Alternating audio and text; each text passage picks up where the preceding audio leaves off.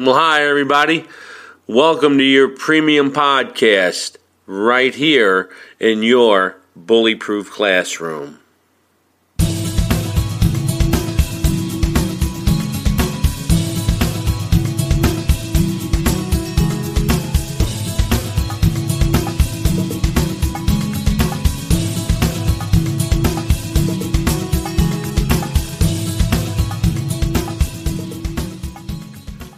I can say what I want to say when I want to say it.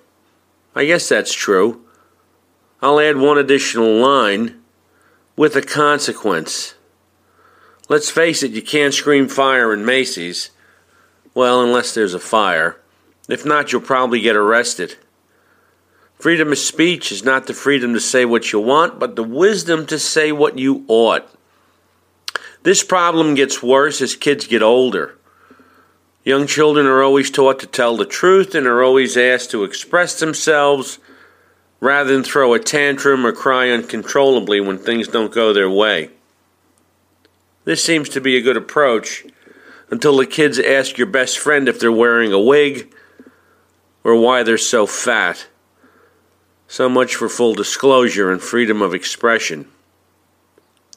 I sat with my late sister Abby at a Thanksgiving table many years ago. My daughter Sarah was four years old. She had adults playing the rhyming game where she set the rules and made people aware when it was their turn to talk. My sister leaned over and said to me, She's controlling the whole table.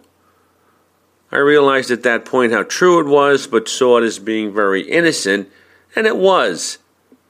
But the danger in allowing this to continue comes when children get older and believe that they're the only ones that need to be heard, and they spend more time trying to respond than truly listening to someone else. Then, as they become adults, they don't have a clear understanding of how to be an attentive or empathic listener, and they spend more time ignoring others and being rude and interruptive.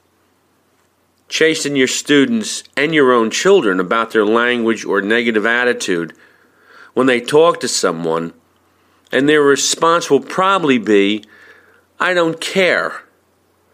Rest assured they will. Get them to break this bad habit now, or one day it'll cost them their job or maybe their marriage.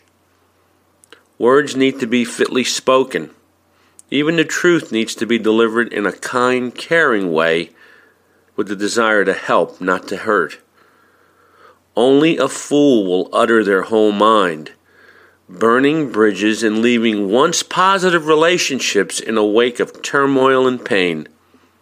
Teach your students and your children to say what's on their mind with the right attitude and the right motive, and above all, help them to become a good listener who doesn't just listen to respond, but has a genuine interest in what others are saying to them you'll be improving the school climate and your home climate as well, and you'll be gearing your kids for lifelong success as adults.